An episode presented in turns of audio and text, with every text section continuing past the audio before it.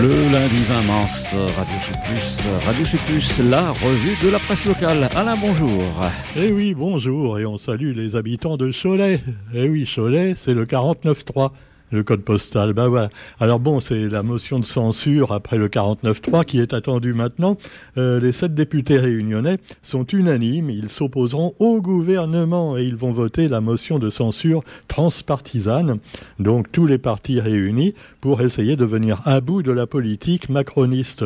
C'est déposé cette euh, motion de censure par le groupe LIO. Euh, L'IO, rien à voir avec la chanteuse. Hein, là, c'est Liberté, Indépendant, Outre-mer et Territoire, l'IOT. Donc voilà. Et donc, a-t-elle une chance d'aboutir cette motion? Alors évidemment, ça rappelle un petit peu d'autres périodes de l'histoire hein, où on fait peur aux gens en leur disant oui, si vous votez mal, vous allez avoir, eh bien, à notre porte, euh, soit les communistes, soit les fascistes. Alors évidemment, c'est un peu maintenant le refrain de la majorité, enfin majorité si on peut dire présidentielle, qui dit que attention, il y a Marine Le Pen qui guette au tournant. Et eh oui, les loups vont entrer dans Paris. On a déjà les rats, il y aura également les roues, les loups à Paris. Alors cela dit, eh bien, on veut faire peur aux gens, comme on l'a fait d'ailleurs très bien, euh, souvenez-vous, en 1980, avant les élections de 81, en disant il faut surtout pas voter pour François Mitterrand, on pourra plus retirer notre argent des banques, on va fermer les frontières et les soviétiques vont nous attaquer. Voilà, alors et finalement, on a vu que ça s'est très bien passé, et également la Réunion n'est pas devenue indépendante pour autant, c'est ce qu'on nous disait hein, chez nous. Oh, Mitterrand, euh, fout Mitterrand dehors, sinon c'est plus possible, ça va être la révolution. Eh ben non, il n'y a même pas eu de révolution. Tonton, finalement, euh, il a été un peu tranquille. Hein, euh, alors l'heure de vérité, Enfin, l'heure de vérité, quand on parle de politique, ça fait plutôt rigoler. C'est plutôt l'heure du mensonge de tous les, côtés, à tous les étages. Et donc, cette réforme des retraites, eh bien, on sait qu'elle suscite l'indignation de, de la majorité et de vraiment énorme des Français puisqu'elle est, bon, il faut bien le dire, injuste. Tout le monde le reconnaît, même beaucoup de députés de droite. Seulement voilà, euh, il faut la faire, paraît-il, parce que sinon l'Europe va nous gronder. Eh oui, on dépend totalement de l'ultralibéralisme et de l'Europe. Ce ne sont plus les États qui gouvernent, ce sont les puissances d'argent qui sont bien au-dessus de Macron même et de tous les gouvernements. Donc même Nathalie Bassir appelle tous les députés à faire tomber le gouvernement. Et c'est quand même étonnant quand on pense que Nathalie Bassir, à la base, elle est quand même pas euh, d'extrême gauche. Hein. Quoi qu'il en soit, on la voit au Palais Bourbon sur la photo, et elle veut mobiliser les députés derrière cette motion de censure déposée par son groupe parlementaire. Et alors les autres députés de la Réunion également on s'en doute, hein, ils sont tous d'accord, 7 sur 7, qui vont voter contre, alors que nos sénateurs, en revanche, ont voté pour. Et ils ont voté pour la réforme des retraites on peut les saluer au passage, hein, voilà, Nassima et les autres, mais on s'y attendait un peu. Hein, bon. Alors donc vous avez également une semaine de mobilisation maintenant qui est attendue, euh, et tendue d'ailleurs également. Alors il y aura en métropole évidemment euh, le pétrole qui risque de manquer puisque ben, les, grandes centrales également qui sont menacées euh, et avoir d'essence dans les stations-service. À la Réunion c'est pas encore le cas, mais évidemment les automobilistes vont sûrement paniquer y compris ceux qui ont une voiture électrique, parce que bon, c'est pas gagné non plus hein, avec l'électricité. Quoi qu'il en soit, la centrale thermique du Gaulle est à l'arrêt et EDF appelle à modérer ses consommations d'électricité. Alors vous voyez, ça commence aussi, eh oui, oui, oui, dans tous les côtés. Une journée décisive, donc, euh, colère et ressentiment euh, avant le débat sur la motion de censure. Et évidemment, euh, ces lois complètement indignes, puisque ce sont toujours les plus pauvres qui vont devoir travailler plus longtemps, même quand ils ont des métiers très difficiles. Et là, bah, quelle que soit la raison, les motifs donnés par le gouvernement, on peut quand même se poser des questions. Notons également la manière, finalement, de présenter les choses, que ce soit par Olivier Véran oui, je me trompe toujours quand je dis son nom. Ou alors Elisabeth Borne, qui prétendent que finalement c'est une mesure sociale.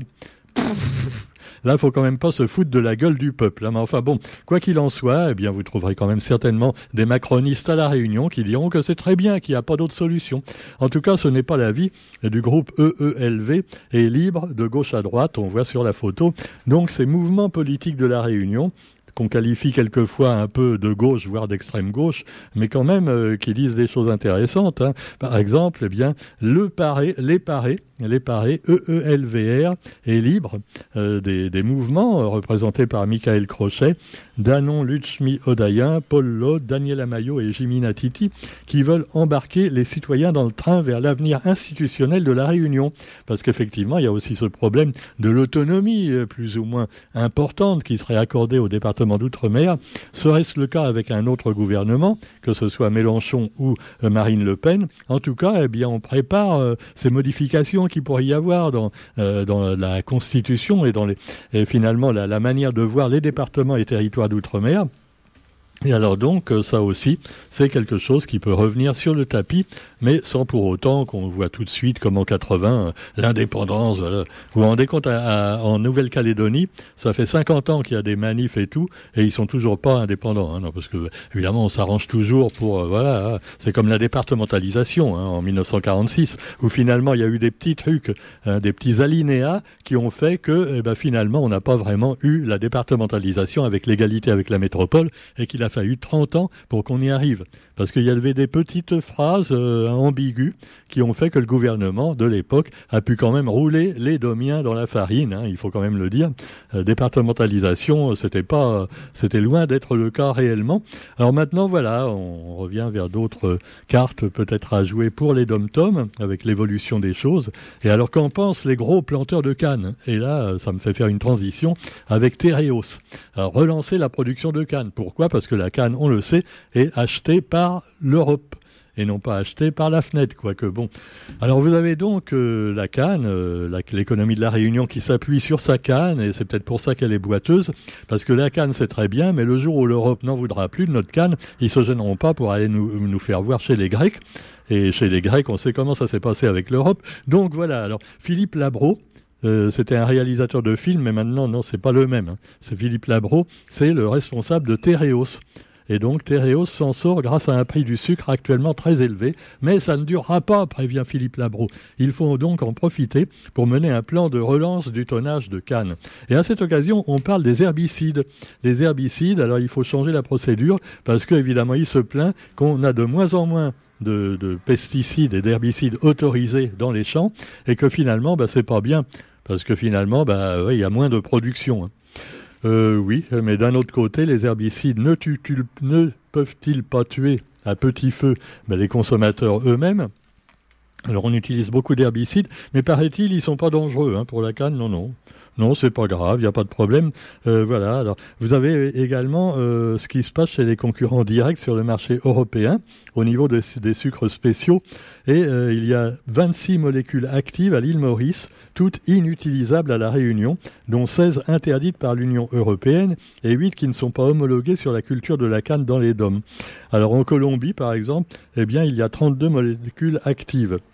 Euh, voilà, alors elles sont pas inutilisables, paraît-il là-bas. Alors tout ça est très compliqué, mais il faut noter quand même qu'il y a une sécurité de consommateur à envisager, même si évidemment euh, on produit moins, mais peut-être mieux après. Et puis voilà, il faudrait peut-être revenir à quelque chose de traditionnel, même si effectivement, avec les cultures intensives, on a de plus en plus une terre où il n'y a plus de vers de terre, où il n'y a plus rien, plus de mauvaises herbes, mais simplement des produits chimiques que finalement on absorbe aussi au bout de course, en bout de course, pour le consommateur. Alors voilà, déjà, le rhum, là, pas bon même, quelquefois, mais en plus, le rhum avec de la canne, euh, avec des produits chimiques, c'est peut-être pas encore pire. Bon, quoi qu'il en soit, eh bien, vous pouvez choisir alcool ou pesticides, les deux ensemble, dans le rhum charrette, mais enfin non. C'est pour l'économie de l'île. Ah, pardon, il faut pas en dire de mal. Non, Et puis, on dit toujours hypocritement à consommer avec modération. Et où commence et où finit la modération Ah, bah c'est comme pour le 49.3. Hein, voilà. 49.3, d'ailleurs, c'est un peu le, degré du Rome pays. Hein, c'est une coïncidence, hein, mais enfin c'est marrant, voilà. Enfin non, c'est pas marrant du tout. Alors vous avez également, eh bien, euh, les, bah, le bac bientôt à la Réunion, ce sera dans une semaine, et en métropole c'est déjà le cas. Ils vont passer leur bac avec la menace évidemment de grève, de, euh, de transport en commun perturbé et autres. Quoi qu'il en soit, eh bien, on en parlera certainement encore beaucoup cette semaine, puisqu'il y aura du suspense jusqu'à ce soir, là où on décidera de faire une motion de censure ou pas. Mais les motions de censure, finalement, euh, euh, généralement, ça marche pas, parce qu'au dernier moment, ils ont un peu la trouille, tu vois, que on mette un extrémiste au pouvoir. Euh, ah, c'est sûr que là, on n'a pas d'homme providentiel ou de femme providentielle hein, pour l'instant. Ah ouais, ouais, parce que même les femmes, finalement, pour l'instant, elles font pas tellement mieux que les hommes. Hein. On a d'un côté Elisabeth Borne et de l'autre Marine Le Pen. Alors, hein, ah oui, c'est bien quand on met les femmes au pouvoir, hein, c'est bien. Hein, bon, allez, je blague, allez. C'est pour euh, faire râler un peu mes, de, mes copines qui ont fait un livre pays que vous présentera Sophie d'ailleurs dans son émission bientôt, qui s'appelle Belles éparses. Un peu de culture, et non pas de culture chimique, mais de culture finalement livresque, avec un coup de fouet sur la littérature pays alors, je sais pas le titre quand même de la journaliste Coup de fouet. Bon, elles sont pas forcément sadomaso, hein, parce que c'est un bouquin qui parle de l'érotisme chez les femmes, vu par les femmes, parce qu'elles disent ouais, euh, jusqu'à présent c'est surtout les hommes qui parlent de la sexualité féminine et pas seulement les, gynécologues. Donc elles, disent, bah, eh, eh, on, va en parler nous-mêmes.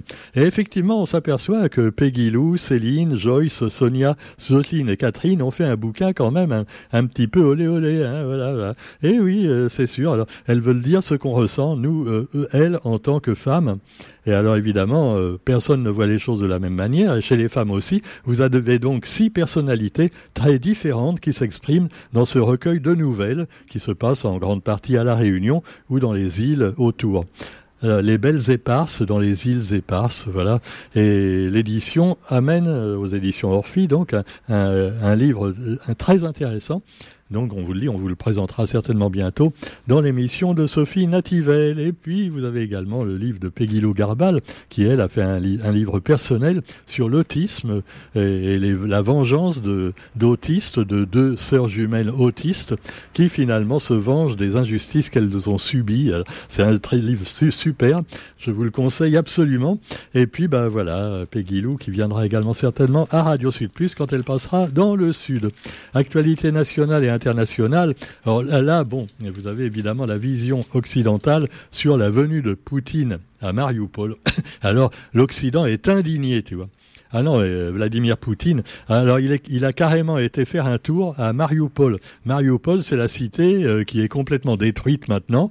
Euh, dans la guerre, puisque d'un côté les Ukrainiens voulaient la garder et Poutine, lui, voulait l'envahir et pour, selon lui la récupérer, puisque pour lui c'est une cité pro-russe, Mariupol. Donc euh, Mariupol a été dévasté, aussi bien par les Ukrainiens que par les Russes. Le résultat, bah, c'est que finalement, il a fait une première visite en zone conquise. Alors certains disent qu'il l'a fait en pleine nuit, soit parce qu'il avait la trouille quand même, euh, soit parce qu'il euh, ne voulait pas voir l'horreur euh, de la ville dévastée. Voilà, ça c'est la vision un peu de l'Occident. Alors évidemment, quand, un conquérant reconquiert ou conquiert une ville ou un pays, la première chose qu'il fait, c'est d'y aller, tu vois, pour faire une tournée triomphale. Alors quand c'est la France qui fait ça, on dit c'est bien, par exemple, tu vois. Ah oui, oui, oui, quand on a conquis l'Algérie, euh, tout ça, quand les Américains sont rentrés au Vietnam, voilà, c'était très bien. Par contre, quand c'est Poutine qui va dans une zone frontière comme ça, qu'il qualifie de, de, russe, ah là, c'est pas bien du tout. Hein. c'est deux visions des choses. non, mais faut pas parler de choses qui fâchent. Enfin, bon, ça, ça suffit comme ça, hein. bande de complotistes et pro-Poutine.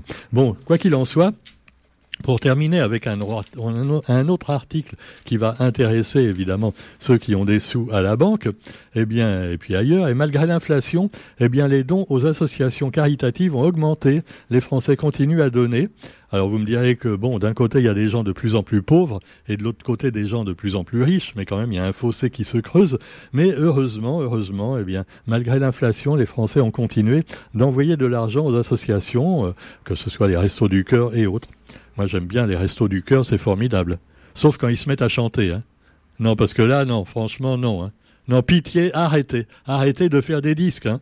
C'est vrai, Roger. Non, t'es pas d'accord avec moi. Non, mais c'est hallucinant. Tu vois, ils font ça surtout, bon, soi-disant, c'est pour amener de l'argent aux pauvres. Mais en fait, c'est surtout pour se faire reconnaître, un peu mieux connaître quand ils, sont un peu has tu vois. Ah oui les restos du cœur. Euh, non, on n'a pas le droit. Euh, on n'a pas le droit de chanter comme ça, surtout quand ils savent pas chanter, tu vois. Non, moi c'est mon avis. Hein, je fais de la radio. Euh, non, pitié, arrêtez, arrêtez. Hein. Goldman revient, ils sont devenus fous. Et Coluche aussi. Allez, sur ce, eh bien, on se retrouve quant à nous demain, en espérant que l'actualité ne chantera pas faux comme elle en a pris l'habitude depuis quelques années et même quelques mois, avec euh, le 49.3 et autres euh, trucs du gouvernement. Allez, bonne journée à tous et à demain, salut